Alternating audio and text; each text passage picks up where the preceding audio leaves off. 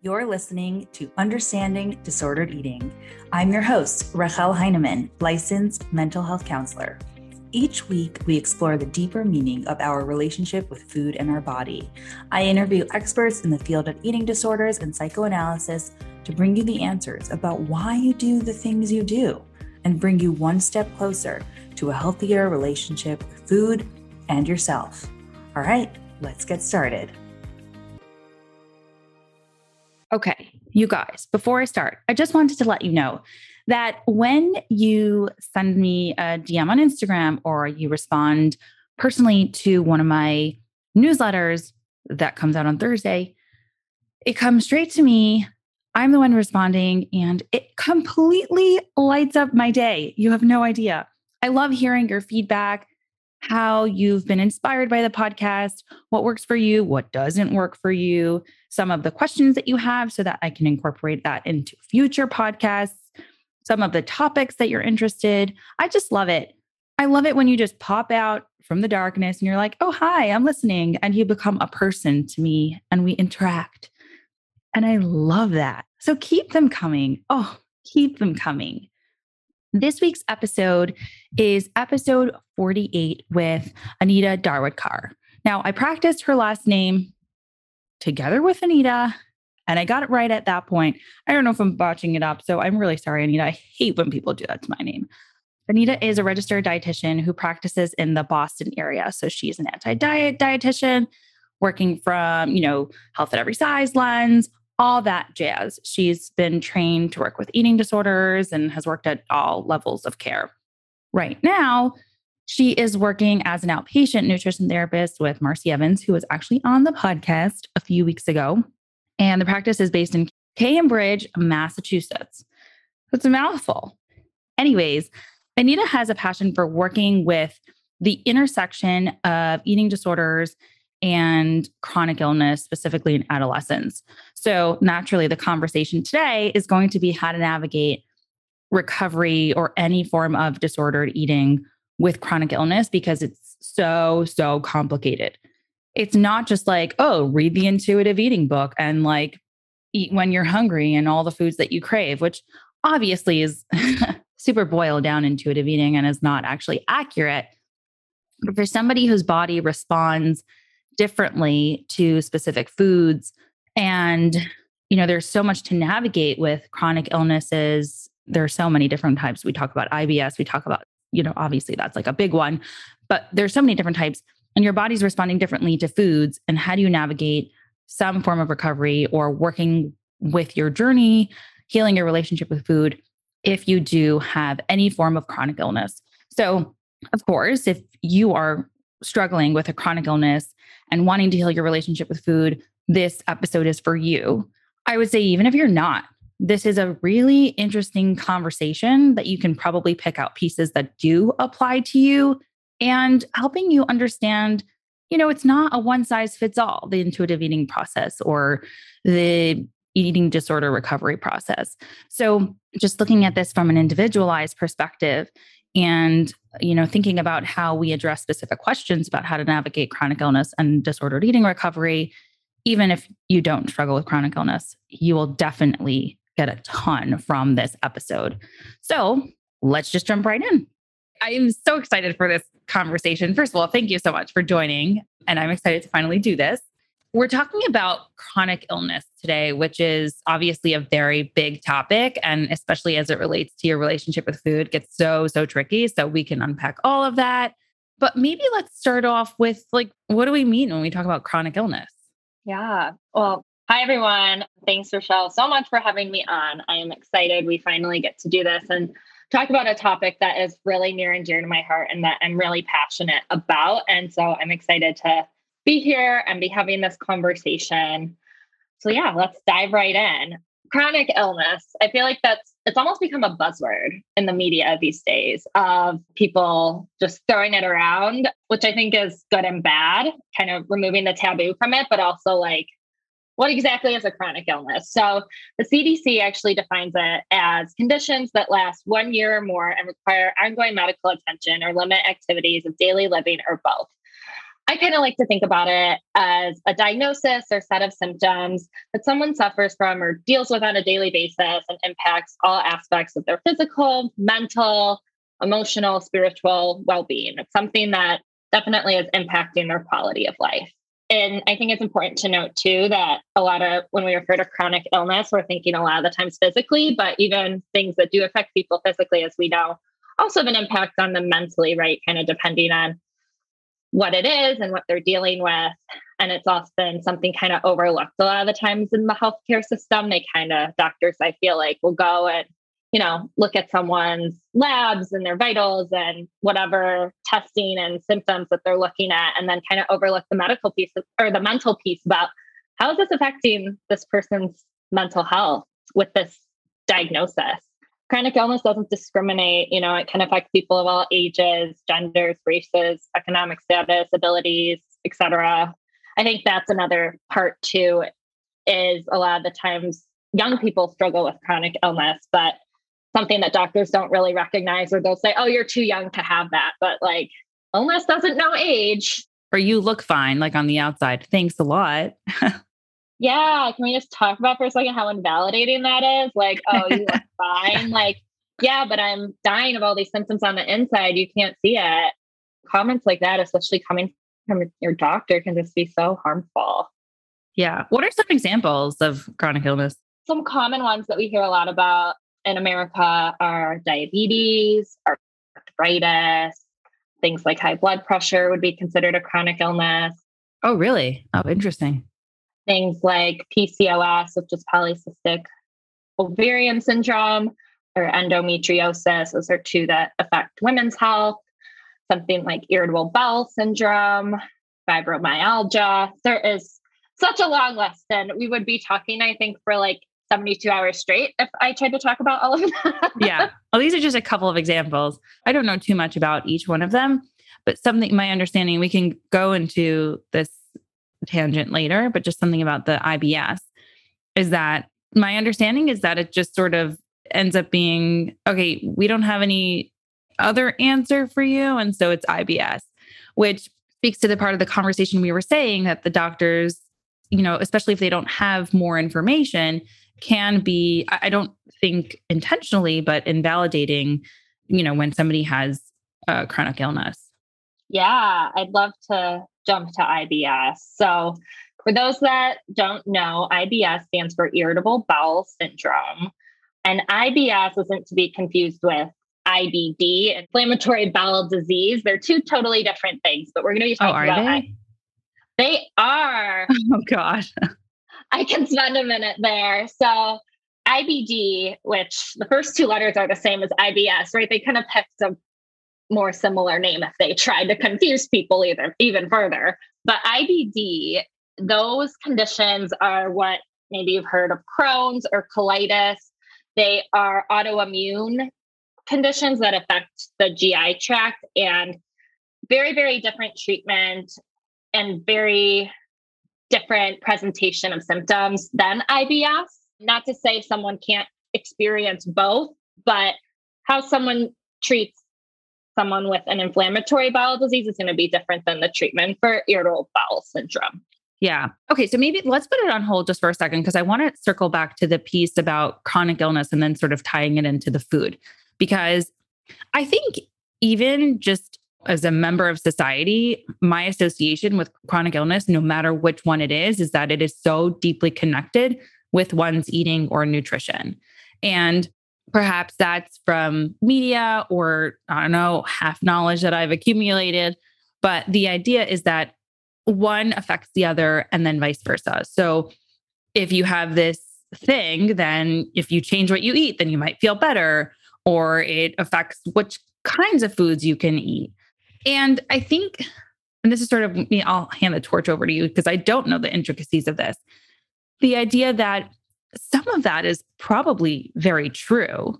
And then some of that, perhaps even if someone does experience different symptoms or an alleviation of symptoms, is that more of a placebo effect because it's actually not grounded in science. So the question is, how connected are they? Yeah, no, this is a good question and also a complex question. Okay, dive right in. so we'll start. So, yeah, as you said, there's a lot of factors that if someone is suffering from a chronic illness, how it impacts their nutrition. And there are so many different chronic illnesses, as we've said, and we're not going to obviously talk about all of them today. We're kind of focused on more of the GI system ones.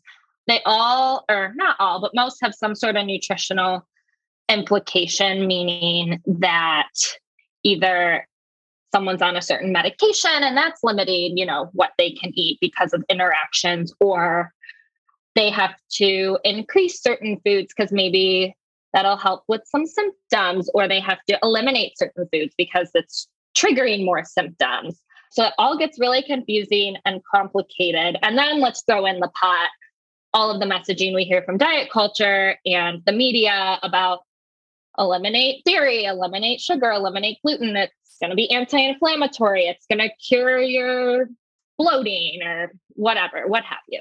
Try this new probiotic fix my pooping. Like, I don't know what's out there, but there's so many things. And so, you know, it really comes down to remembering that everyone is so individual. Everyone's case is so individual. There's so many different factors to be considered, and to really be hesitant to make any changes without consulting either a medical doctor and dietitian um, to make sure that whatever changes you're interested in or want to explore are scientifically backed up or at least aren't going to do more harm to either you mentally with your relationship with food or physically. Because I know we'll get to this later, but how chronic illness and disordered eating kind of feed into one another is really common too.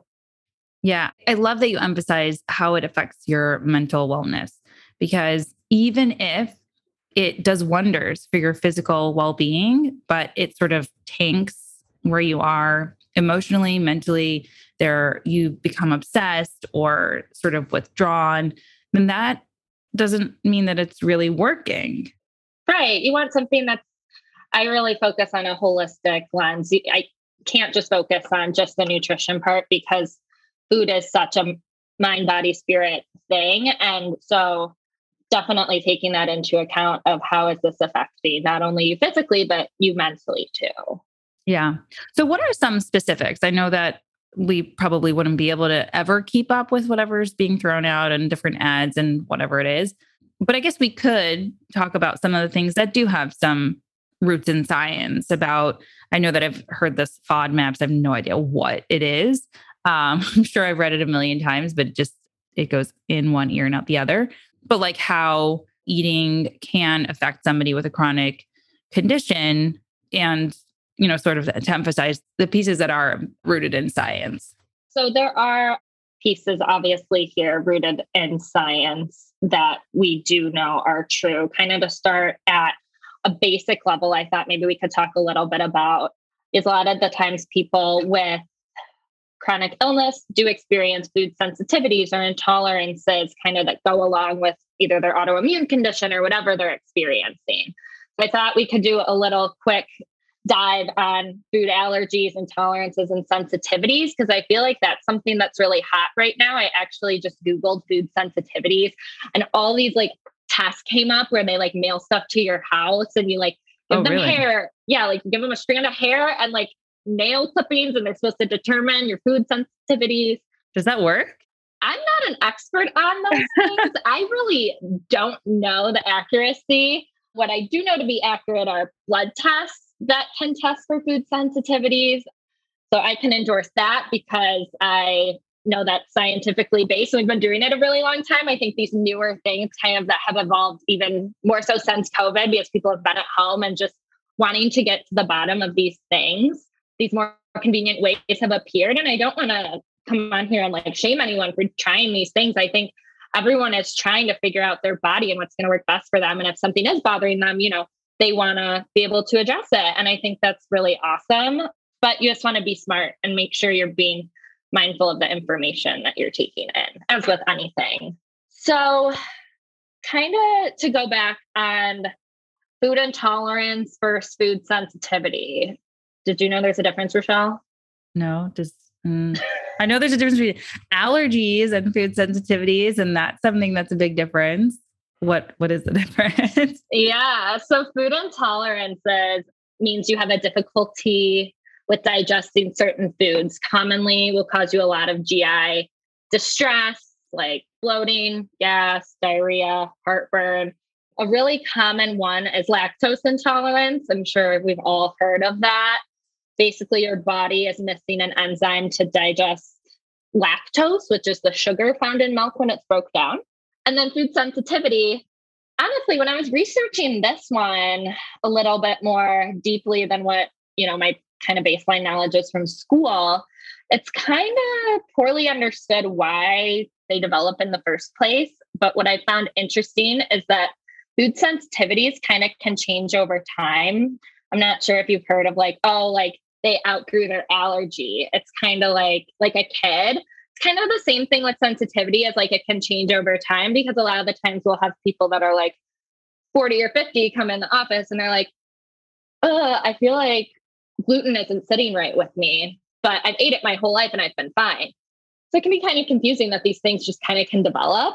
And I don't think we're at a point where scientifically we know why that's happening. But a lot of the times you'll hear people with food sensitivities, if they do eat that food, experience things like joint pain, sometimes skin issues like eczema or rash, stomach pain, fatigue, brain fog. And food sensitivity is something that you can get via a blood test, usually from like an allergist or something. You would be working with that person to identify kind of how sensitive you are to this food and if you can have it in smaller amounts and that doesn't bother you but maybe really large amounts does so so just for clarification's sake in terms of somebody who has an allergy intolerance or uh, sensitivity are you saying that depending on again if they're able to tolerate some of it or not at all it mean that somebody who has any of these would probably be best to stay away from the foods that their body is quote sensitive to? Yes. So I want to back it up because I didn't talk about food allergy yet. Food allergy is probably the one we're most all familiar with, right? Like we all know someone with probably a peanut allergy or a shellfish allergy, where if they eat it, they will have an anaphylactic reaction, meaning that's just a fancy word for an immune system reaction. So hives, throat closing, swelling, trouble breathing, really, really serious. So, food allergy, absolutely no tolerance policy. Right. You want to be very, very careful for those individuals. And individuals that have a food allergy usually are aware they have a food allergy from a young age. But that is the one that is life threatening. Definitely want to steer away from those foods if you have a food allergy to something. But as you were saying, like the intolerances and sensitivities, everyone is so, so different where they might be able to tolerate some of whatever the food item is, but in large amounts, it really bothers them. A common one with this is like we were talking about the lactose intolerance. Like a lot of people can have like hard cheeses, but then if they have ice cream, you know, it sends them straight to the bathroom. A lot of trial and error. And it's just going to be so different for everyone and how your body responds to that. Yeah. I have a question about either dairy or gluten. Really, a lot of these sort of quote popular ones to be insensitive to, uh, sensitive or intolerant, that there are a lot of people, especially in the eating disorder treatment community, that sort of like frown on this idea. Like, you're not actually gluten intolerant. That's for people with celiac should avoid gluten, and everybody else is just sort of making it up and has a reason for restriction. And I guess like you said, everybody is an individual, but how do we look at somebody is not does not have celiac and so their tolerance for gluten is obviously very different, but they do believe that they have a gluten insensitivity. I'm using gluten as an as an example. What would you say to that? Yeah, no, this is a really really good question that comes up a lot. I know especially when working my former job was at a higher level of care so when you're looking at feeding you know a bunch of people and these questions come up and things like that personally my opinion is taking a very individualized approach kind of as we said everyone is so individual and you know you can't just look at they say they can't tolerate gluten but they don't have a gluten allergy or celiac disease where you do produce an immune response if you have gluten for the sake of our example. But there's so many other factors to consider. For example, some things that are coming to mind, like if this is an adolescent or even an adult, like what does the family eat? Is the whole family gluten free? Is this normal for them? What's their history with gluten? Do they have some sort of maybe trauma history surrounding foods that are high in carbohydrate? What is the reasoning behind why they are gluten free? I feel like it's just such a hard thing to be black and white about, which I know some providers are black and white about it, some aren't. But I find that recovery, you tend to get more buy in from the client with recovery when you really try to understand where this is coming from because odds are they didn't just wake up and decide to be gluten free and feel this passionate about it there's usually another reason why. And for someone who is in the refeeding process and deep in an eating disorder, I really don't care if they're eating gluten free bread that tastes like cardboard or they want to eat regular bread at that stage.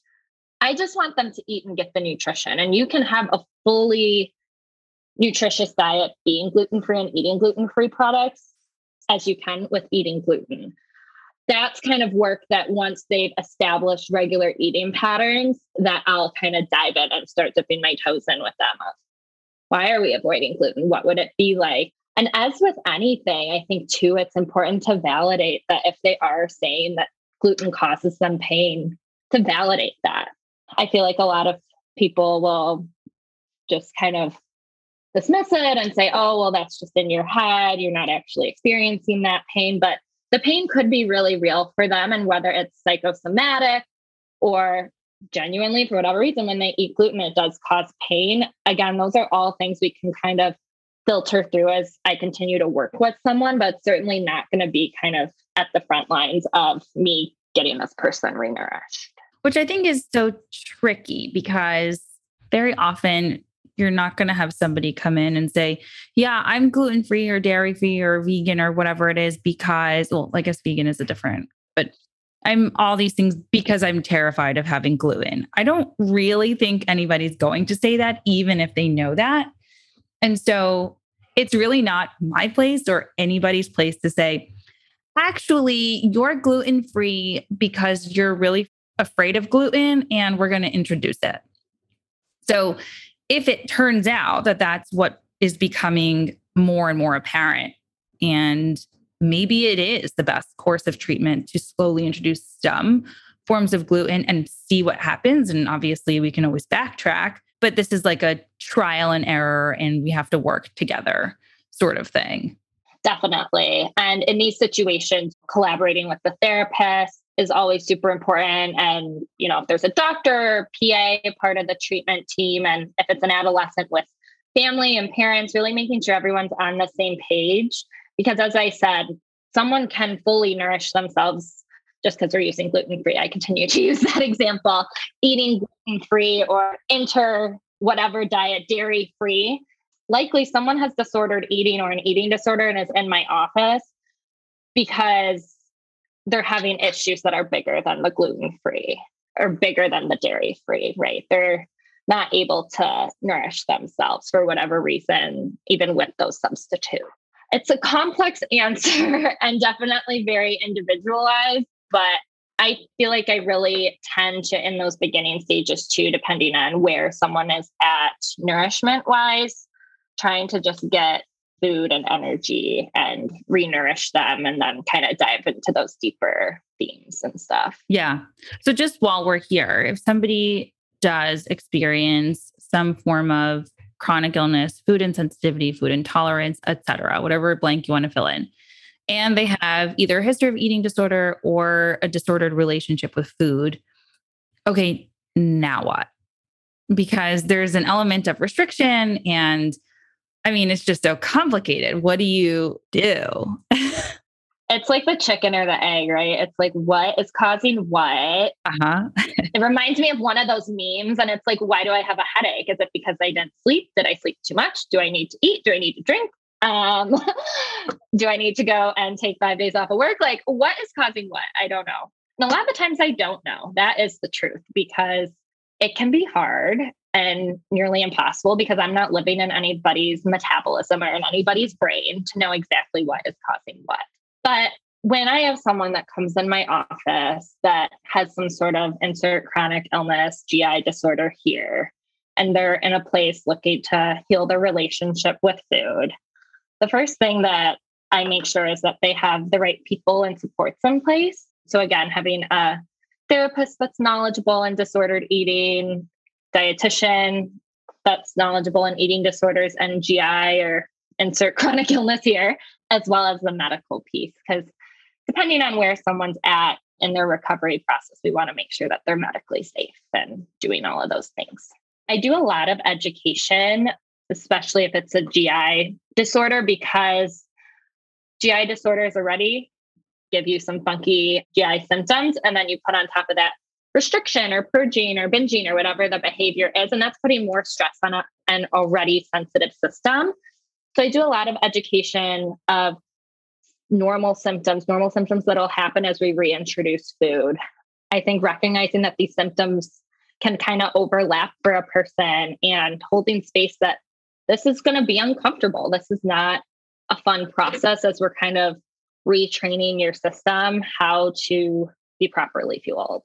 Consistency is really key and encouraging. Wait, let me pause you for a second. That education is sort of just to let them know that this isn't like a medical issue that is a problem. It's almost to be expected that you'll have some sort of discomfort with reintroducing different types of foods or quantities of foods, almost as like a reassurance before they start the whole thing. Yes, thank you for that for stopping me. I can just talk and talk, so it's good, Rochelle, to stop me.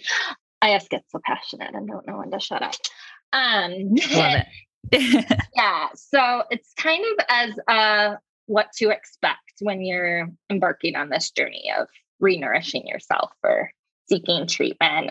Honestly, I have not met a single person in my work that I've done with eating disorders who hasn't experienced some sort of GI or metabolic symptom while going through renourishing themselves because your body is relearning. It knows how to do all of these things, and our bodies are really smart, but it's relearning how to handle a normal portion of food, how we digest this, how our body is reacting to it, and also our mind, right? There's so many things at play here. And so I think kind of laying it all out on the table so they're not surprised and giving them tools as well to like, if you're having this symptom, try this can help them feel better prepared for what they're going to be doing. Okay. So you prepare them and now what? You're prepared. Now what? Really emphasizing consistency. That's really going to help retrain your mind and your body to kind of be expecting food at certain times, as well as really emphasizing what is hard in recovery of getting a variety of foods in, because that's really not only going to give us all of the nutrients we need, but that's really going to help our gut. I'm sure you've heard the term microbiome, and we won't get into that today, but basically, making sure you have a healthy balance of good and bad gut bacteria, which helps with the whole digestive process. and also affects your mood and your anxiety because of the brain gut connection, which means our brain is constantly sending messages to our stomach and vice versa. I also really work with my clients on their anxiety and stress levels because we know how someone who is really anxious and stressed, which is a lot of my clients or people that are going through this, we know that that's going to make the eating experience a lot more difficult. And anyone who has ever been anxious or stressed before in their life knows. Oh, that- no one. I don't know who you're no. talking about. no, you never had a little bit of anxiety. I never, ever. you know that that can affect your GI system, even just as a quote unquote normal person, right? You'll That's feel so true.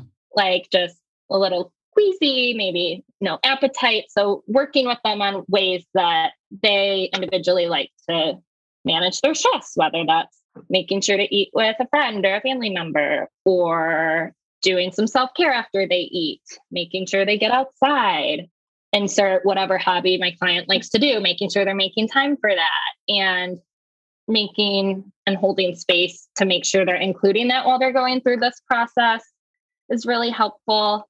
And my last little piece of information is usually to just be gentle with yourself and know that this isn't going to happen overnight. You didn't develop disordered eating or your eating disorder overnight, it's going to take time and that's frustrating. And also, every time that you are choosing to eat, you are making a good, nourishing choice. You're getting yourself one step closer. Yeah. So, when, if at all, do you sort of open the discussion to the specific foods that this person has been avoiding and whether or not that should stay like that or challenge it? Yeah, that's a very good question. And again, I'm going to start with it's going to be super individualized for every. Yeah, well, I figured. I hope so. Yeah, yeah. You want a provider that's really, really individualized with these sorts of things. So I usually start with how much that's showing up for this client. If it's something that's constantly on their mind, they've brought it up in that first session, they're asking a lot of questions about it. Are you going to make me eat such and such? Or when do I have to introduce such and such? So, kind of how much is it coming up? Because that obviously signals to me that, okay, this is on their mind. They're thinking about it a lot.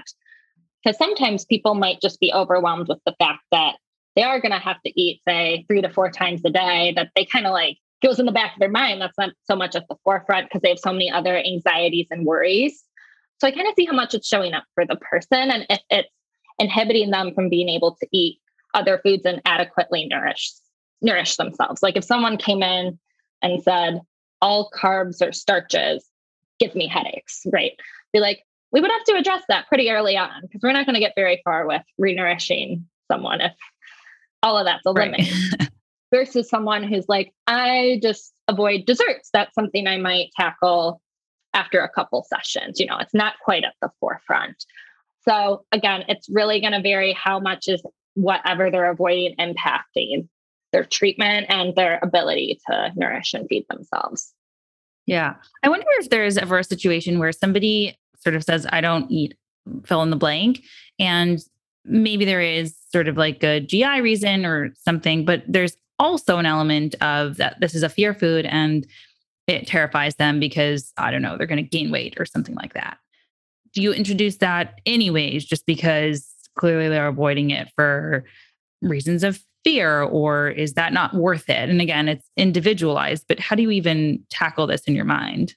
Yeah, again, it would depend because I've had this happen con like so many times, more times than I can count, but with foods like I don't eat red meat. My family doesn't eat red meat. And then I come to learn after talking to parents that, oh, yeah. we, we eat red meat a couple times a week. Or I don't eat potatoes. I don't like potatoes in any form, which I have a question for anyone who doesn't like potatoes in any form because potatoes are delicious. My plug for potatoes. But when it comes to something that someone has been avoiding for a long time, a lot of the times I'll ask the first question I'll ask is Is this a food you ate prior to your eating disorder? That's a good question. If they say yes, I kind of have my answer in the bag. But if they say no, not really, there's more digging I'm going to do there. This varies. I work a lot with adolescents. So this is where parents are super helpful to go to because they can tell me if at three years old they love their child love to eat corn on the cob and if now they're saying they don't love corn right we're going to be a little suspicious of what is the eating disorder voice versus what is actually true and i try to give my clients as much autonomy as possible and i want to believe everything they're saying as much as possible while also in the back of my head knowing that the eating disorder can be very manipulative and not have their best interests at heart, right? So, usually, if it's a food that is very anxiety provoking for whatever reason, whether they're scared they're going to have a visceral, somatic reaction, they're mentally just really afraid, I'll a lot of the times do an exposure myself with them where I'll eat the food, they'll bring in or whatever, and parents will bring in, and we'll kind of do it together. So that way they feel really well supportive and also coaching parents or loved ones of how to support this person while they try this food. And I think setting little baby goals, like maybe we just sit and we look at the hamburger today. We just sit and we look at it. The next time we touch it, and then we take a bite. So, kind of doing that work on the side while they're doing the work of renourishing themselves with foods they are comfortable with, I find to be really helpful. Because if I said go home and eat your fear food, three times a day, like that's not going to set someone up for success, right? Yeah. Also, not going to happen. not going to happen either. I'm going to be very disappointed.